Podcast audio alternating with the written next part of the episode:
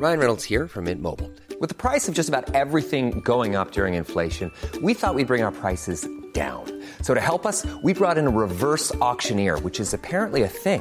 Mint Mobile unlimited premium wireless. Ready to get 30, 30, bit to get 30, bit to get 20, 20, 20, bit to get 20, 20, bit to get 15, 15, 15, 15 just 15 bucks a month. So, Give it a try at mintmobile.com slash switch. $45 upfront for three months plus taxes and fees. Promo for new customers for limited time. Unlimited more than 40 gigabytes per month. Slows. Full terms at mintmobile.com.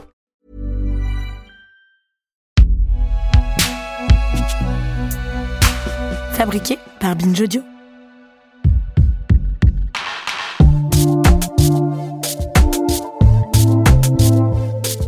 Salut, c'est Thomas Rozek. Aussi surprenant que ça puisse paraître, on va parler aujourd'hui d'une véritable épidémie. Alors non, pas de celle qu'on traîne depuis le début de l'année et qui vient de pousser nos chers dirigeants à recaler une partie du pays dans son chez-soi de 21h à 6h du matin, mais plutôt d'une autre maladie qu'on trimballe sans doute depuis plus longtemps encore et qui régulièrement, elle aussi, récidive, reflambe. Ce mal bien connu, c'est le syndrome de l'emballement, un phénomène qui fait prendre une ampleur démesurée et totalement décalée à un sujet souvent traité à peu près n'importe comment, voire par une succession de contresens et d'approximations qui frisent le pathologique. Dernière récidive en date, celle que doit subir Alice Coffin, journaliste, femme politique, militante lesbienne, qui vient de signer un livre chez Grasset, Le génie lesbien, et qui se voit sommé de s'expliquer d'interview en interview sur sa volonté de couper sans vergogne l'ensemble des pénis de nous autres pauvres mâles. Je caricature à peine.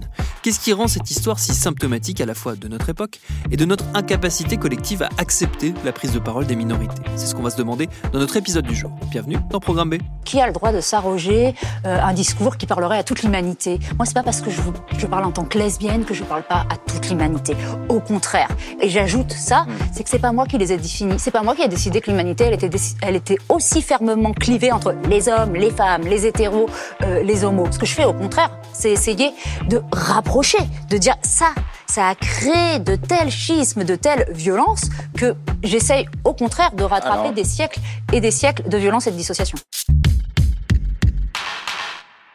Et pour en discuter, je n'ai pas été très loin. Je me suis déplacé sur à peu près 4 mètres dans le bureau de Binge Audio, dans le respect des gestes barrières, évidemment, pour aller chercher les éclairages de ma camarade et consoeur Camille Regache du podcast Camille, un podcast qui détricote les questions d'identité de genre et de sexualité. Et histoire de savoir exactement de quoi on cause, je lui ai demandé pour commencer de m'expliquer de quoi traitait précisément ce livre, Le génie lesbien d'Alice Coffin. Le génie lesbien, donc le livre, euh, le livre d'Alice Coffin, c'est un livre dans lequel elle retrace son parcours de journaliste, de militante, à la barbe, ensuite dans le collectif Oui Oui Oui euh, pour la PMA.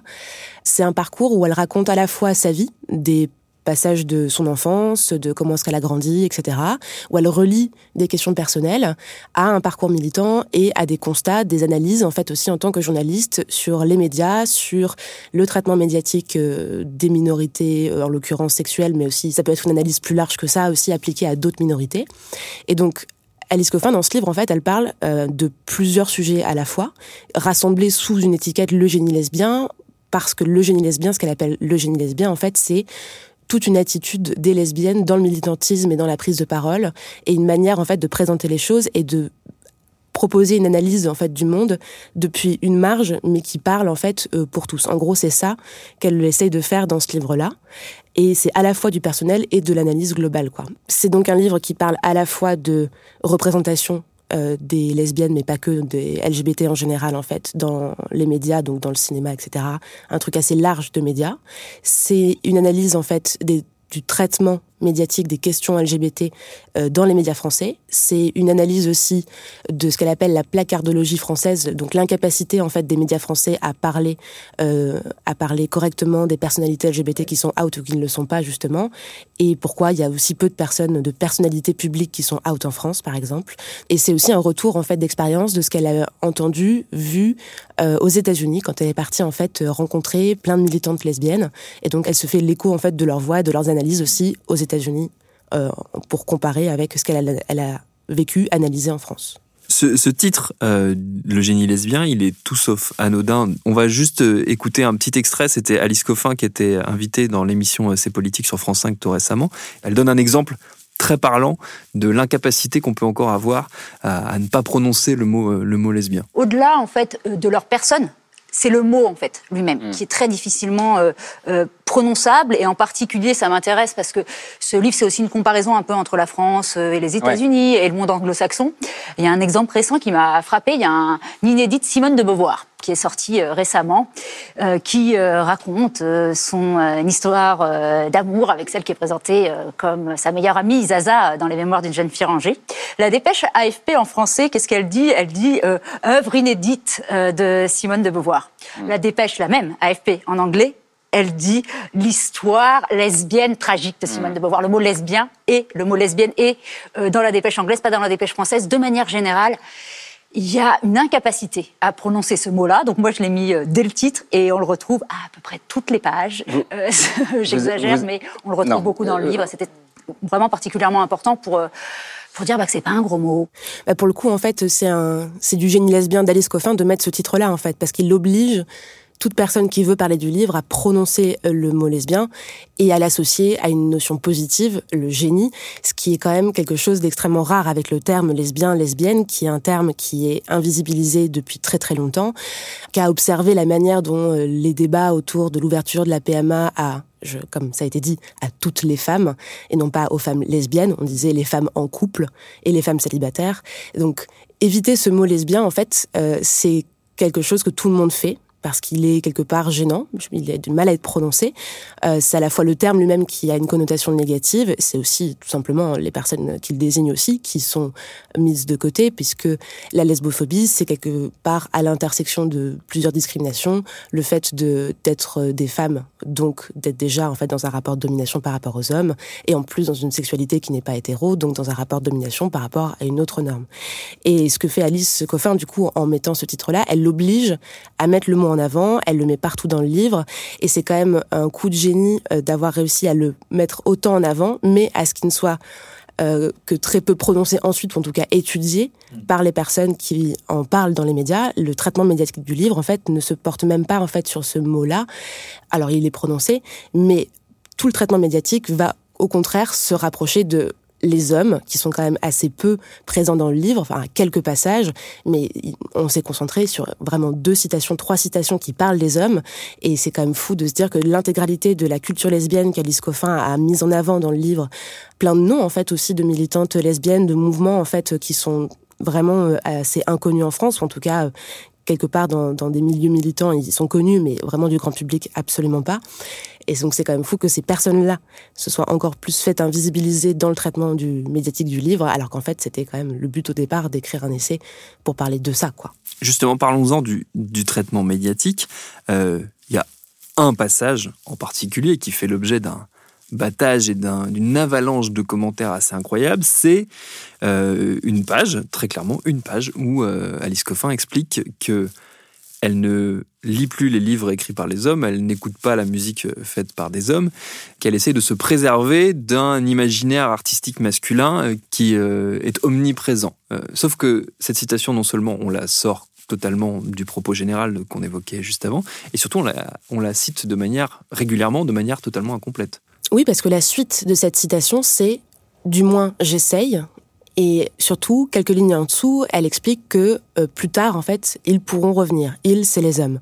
Donc, ce qu'elle explique en fait avec cette citation, c'est que ayant baigné euh, comme femme et comme femme lesbienne dans un dans un environnement, dans une culture, dans un euh, dans des arts, des, des paroles en fait qui s'entendent dans le dans la société de tous les jours, quasiment exclusivement masculine, un acte militant en soi, en tout cas qu'elle s'applique à soi et qu'elle ne demande pas, d'ailleurs elle ne dit jamais dans le livre explicitement faites ça, elle dit pour moi en fait j'essaye de prendre le temps que j'ai pour écouter, lire, voir des productions qui sont faites par d'autres personnes que des hommes. En gros, c'est ça. Euh, cette phrase, elle a été tronquée. Et ce qui est assez fascinant, en fait, c'est que ça a été fait volontairement, parce qu'en fait, c'est quand même pas compliqué de voir qu'en dessous, le fond de sa pensée est de dire, il faut prendre du temps pour euh, pour se réapproprier en fait une culture, une histoire, d'autres productions, d'autres points de vue, enrichir tout ça et surtout se retrouver, parce qu'en fait, c'est surtout ça la question qui est posée dans le livre, c'est comment est-ce qu'on trouve des personnes qui nous ressemblent quand on est lesbienne et c'est valable pour d'autres minorités aussi, hein, mais comment est-ce qu'on trouve euh, ces voies-là alors que, comme on l'a dit, euh, tout ce qui est de l'ordre de la minorité euh, là en l'occurrence lesbienne, a été invisibilisée dans l'histoire en général. C'est pareil aussi pour les femmes. Hein. On pourrait très bien tenir le même discours en disant euh, euh, il est important pour les femmes de se réapproprier des œuvres qui ont été oubliées dans l'histoire, qui ont été effacées volontairement ou pas. Et surtout, en fait, ce qui est fascinant dans, le fait qu'on ait gardé uniquement cette phrase-là, et le terme il faut les hommes il faut les éliminer je pense que c'est la phrase qui était la plus prononcée en fait dans, dans les questions qui lui ont été posées euh, sur les plateaux télé notamment euh, les hommes il faut les éliminer. En fait c'est vraiment choisir trois phrases euh, qui permettent de tenir ensuite un discours médiatique de vous faites la guerre à Et pourtant, en fait, ce que dit Coffin à la fin du livre, c'est pas je fais la guerre à, c'est je réponds à une guerre. Les termes, ils sont forts et ils sont volontairement forts. On lui a demandé si c'était de la provocation. Elle répond non, c'est pas de la provocation. On est dans un, il faut mettre des mots là où ils sont. En fait, on est dans, il y a une guerre en fait qui n'est pas, dont les femmes pâtissent.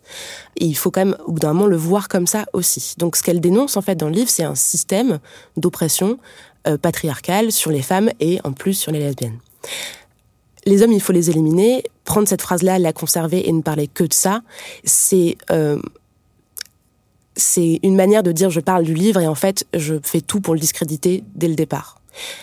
L'inviter pour lui demander de parler uniquement de ça, en fait, c'est juste l'inviter pour dire et donner un avis et dire qu'en fait ce qu'elle propose c'est un projet de séparation euh, d'hommes et des femmes euh, que et ça en fait c'est l'inverse de ce qu'elle propose mine de rien. C'est aussi lié à son statut de lesbienne concrètement. C'est-à-dire que ce qu'elle vit aujourd'hui dans, dans le traitement médiatique, c'est un traitement médiatique qui est représentatif de la manière dont la parole des femmes est accueillie dans les médias, puisqu'on lui refuse une parole politique. On part du principe qu'elle est là pour donner un avis personnel et donc c'est pas, elle ne parle pas de politique. La preuve en est, c'est qu'on lui refuse le droit de généraliser. Mais vous dites les hommes, c'est pas tous les hommes, etc. Euh, ce qu'elle explique très bien, c'est que non, en fait, on a le droit de généraliser quand on parle de politique. C'est même la base en fait de la politique, c'est de faire des généralités. D'ailleurs, les hommes se, ne se privent jamais de dire les femmes, voire même encore pire, la femme. C'est quand même pire que de la généralisation, on va quand même pas se mentir. Et donc on lui refuse une parole politique et on lui on lui refuse aussi de manière euh, assez classique aussi en tant que femme lesbienne le droit de parler justement des hommes parce qu'en fait si une femme hétérosexuelle parle des hommes, hmm, il y a quand même un truc, bon, on se dit, euh, ça va quand même, elle, elle a peut-être des critiques, mais au fond, elle les aime un peu, quand même, les hommes. Les lesbiennes, c'est différent. Il y a toujours le présupposé que les lesbiennes détestent les hommes ou alors ont vécu un trauma lié aux hommes qui fait qu'elles sont lesbiennes. Non, c'est faux. Donc, et d'ailleurs, Alice Coffin, dès le tout début du livre, en fait, en trois, en deux phrases, euh, se justifie de ça dans un passage qui pour moi est vraiment extrêmement révélateur où elle explique qu'elle a été aimée, qu'elle a grandi avec des hommes qui étaient extrêmement positifs, elle n'a jamais eu aucun problème. Et la phrase qu'elle dit ensuite, la phrase exacte, il me semble, c'est je n'ai pas d'autre trauma à, à, déclarer que le spectacle quotidien des hommes, quoi. Quelque chose comme ça, ce qui veut un peu tout dire, quoi. Et donc, c'est une parole de lesbienne. Elle est traitée comme une femme lesbienne, donc elle est traitée aussi comme étant, a priori, l'ennemi des hommes. Et donc, c'est aussi pour ça, en fait, que cette phrase revient autant euh, dans le traitement médiatique. C'est parce qu'elle est aussi une femme lesbienne et que ça paraît inconcevable en fait qu'elle puisse proposer autre chose qu'une sécession avec le, le, monde des hommes, ce qui n'existe absolument pas. Mais c'est aussi possible de tenir ces propos-là parce qu'elle est lesbienne. Ce qui est fascinant dans cette séquence médiatique, et euh, Alice Coffin d'ailleurs en a parlé elle-même euh, toujours dans cette émission euh, C'est politique que je, que je mentionnais tout à l'heure, euh, c'est qu'on voit se mettre en place exactement ce qu'elle explique et ce qu'elle décrit euh, dans son livre, c'est-à-dire le euh, l'incapacité de traiter de ces sujets-là euh, autrement que par la, réaction et la fermeture. Oui, parce qu'en fait, les médias considèrent qu'ils sont neutres et qu'elle parle euh, d'une marge et qu'elle ne peut pas l'être. Elle peut pas être neutre. Et surtout, ils parlent au nom de l'universel, d'un collectif, et elle parlerait en fait au nom d'une minorité lesbienne radicale. Le mot est quand même beaucoup revenu, radical, qui serait en opposition avec euh, quelque chose de, soudé, d'uni, une espèce de, de mythe en fait où on serait tous d'accord sur des principes qui en fait ne sont que des points de vue situés de personnes qui qu'elle nomme bien, qui sont quand même des personnes qui sont généralement des hommes euh, d'un certain âge, très souvent blancs et qui en fait ont des positions dans les médias. On lui renvoie une subjectivité et un point de vue situé qui ne parlerait donc qu'à des lesbiennes ou qu'à des personnes concernées. En gros, ce serait on vous invite pour parler de votre position. Là, en fait, vous racontez un petit peu, euh, enfin, votre endroit dans la société. Alors qu'en fait, ce que, dit Ecofin, c'est non, je suis là pour vous parler, en fait, de notre société et du fait que ce que vous appelez le neutre, ce que vous appelez euh, l'objectif quand on parle de médias, en fait, c'est du point de vue situé et c'est à cause de ça qu'on est incapable de parler euh, des questions LGBT notamment. Et donc, il y a vraiment ce truc-là, euh, enfin, moi que je trouve fascinant à observer dans le traitement du livre, où aucun journaliste n'ose lui parler de ce chapitre-là du livre en plus. C'est-à-dire qu'ils reproduisent exactement la même chose. Quelque part, on sent qu'ils sont un peu gênés s'ils l'ont lu, parce qu'ils l'ont quand même invité, donc c'est quand même signe de quelque chose que une lesbienne out, euh, militante, femme politique engagée, elle est conseillère de Paris pour euh, Europe Écologie Les Verts, et autant de couverture média, c'est quand même déjà mine de rien, quelque chose. C'est lié à plein de plein d'actualités, le fait qu'elle a été très présente cet été autour de, de la question de Christophe Girard à la mairie de Paris. Mais c'est quand même pas rien. Je veux dire, une, lesbienne partout comme ça sur les plateaux, enfin moi je n'ai absolument jamais vu ça, et surtout, enfin qu'il le dit et qui vient pour parler de ça. Mais du coup, en faisant ça, elle explose un peu le système, en fait. Elle n'a pas sa place dans cet endroit-là, parce que clairement, c'est ce qu'elle écrit dans le livre. En tant que femme lesbienne, elle n'a pas vraiment, normalement, le droit d'être là pour parler de ces sujets-là.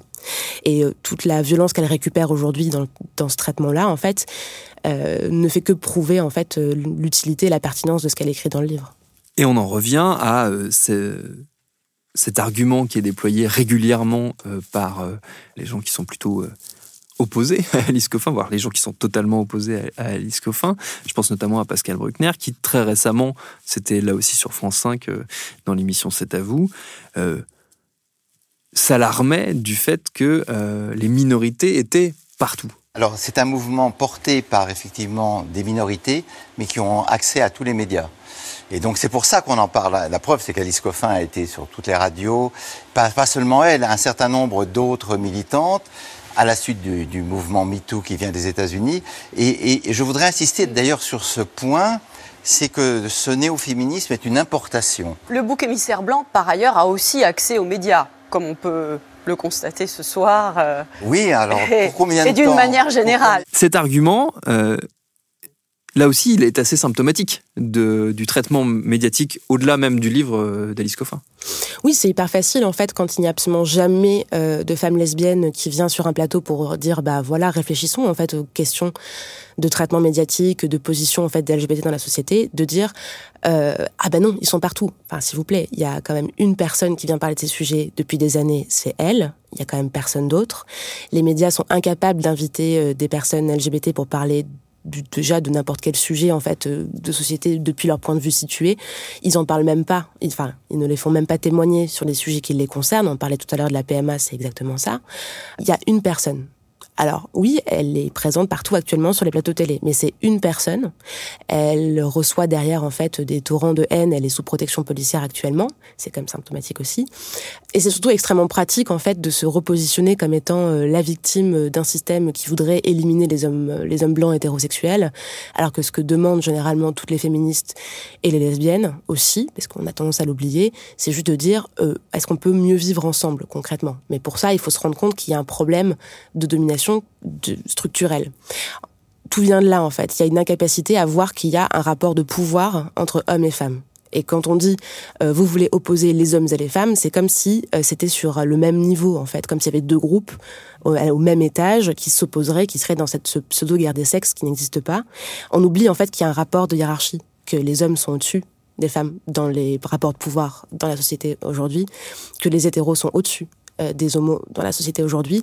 Et donc, tout cet argumentaire-là de nous sommes les victimes, non, c'est qu'en fait, on est en train de désigner un privilège, une position sociale euh, privilégiée qui doit être discutée, au moins déjà la nommer, se rendre compte que c'est un privilège, que c'est de le mettre étalon de tout ce qu'on a fait dans la société en fait depuis des décennies, en termes, comme elle le dit, d'art, de médias, de, de, de, de politique, euh, et qu'il est temps en fait de se rendre compte que euh, ces inégalités-là, ces différences de rapport de pouvoir, elles ne sont plus tenables, et c'est parce que euh, les personnes qui sont dominées se mettent à parler, à être entendues, se mettent à être, se mettent à être entendues, en tout cas, elles ont une place quelque part alors qu'elles n'en avaient aucune avant. C'est ça en fait qui froisse concrètement ceux qui disent mais non, je suis pas je suis pas je suis pas privilégiée, etc.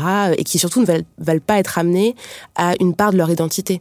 Sur le plateau de ces politiques sur France 5, donc sur l'émission de dimanche dernier, il y a Thomas Stengarov qui dit euh, mais attendez ce serait quoi un livre d'homme voilà on est deux hommes sur le plateau à avoir écrit des livres. Enfin il y a rien qui relie nos deux nos deux productions c'est juste deux livres et y a ça montre extrêmement bien l'incapacité à se penser pour les dominants comme étant partie d'un groupe qui a mine de rien des intérêts communs, une reproduction de une reproduction de d'avantages et de positions en fait et qui considère que mais non moi ce que je produis n'est pas situé. Je suis pas un homme j'ai juste écrit un livre.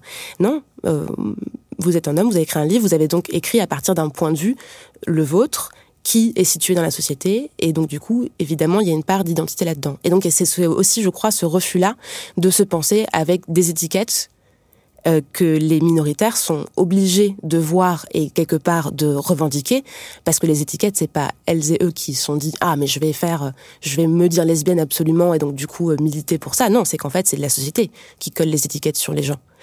Il y a aussi vachement ça comme dans, dans le traitement médiatique c'est euh, en gros, vous voulez résumer une part de votre identité à votre sexualité, etc. C'est de l'intime. Ça, ça fait pas un projet politique Si, si, bien sûr que si. Et ça, c'est encore, euh, il y a ça aussi qui ressort beaucoup dans le traitement médiatique, je trouve, cette incapacité à euh, se penser en tant que journaliste, en tant que personne qui interviewe d'autres personnes, euh, comme étant situé soi-même avec des critères d'une identité qui disent quelque chose d'une position dans la société.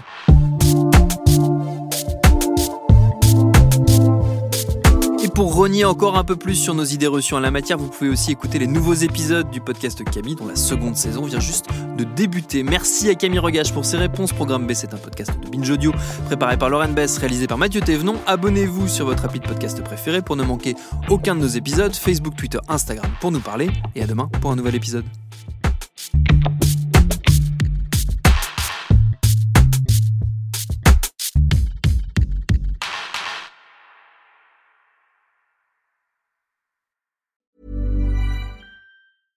Imagine the softest sheets you've ever felt. Now imagine them getting even softer over time. That's what you'll feel with Bowl and Branch's organic cotton sheets. In a recent customer survey, 96% replied that Bowl and Branch sheets get softer with every wash. Start getting your best night's sleep in these sheets that get softer and softer for years to come. Try their sheets with a 30-night guarantee. Plus, get 15% off your first order at bowlandbranch.com. Code BUTTERY. Exclusions apply. See site for details.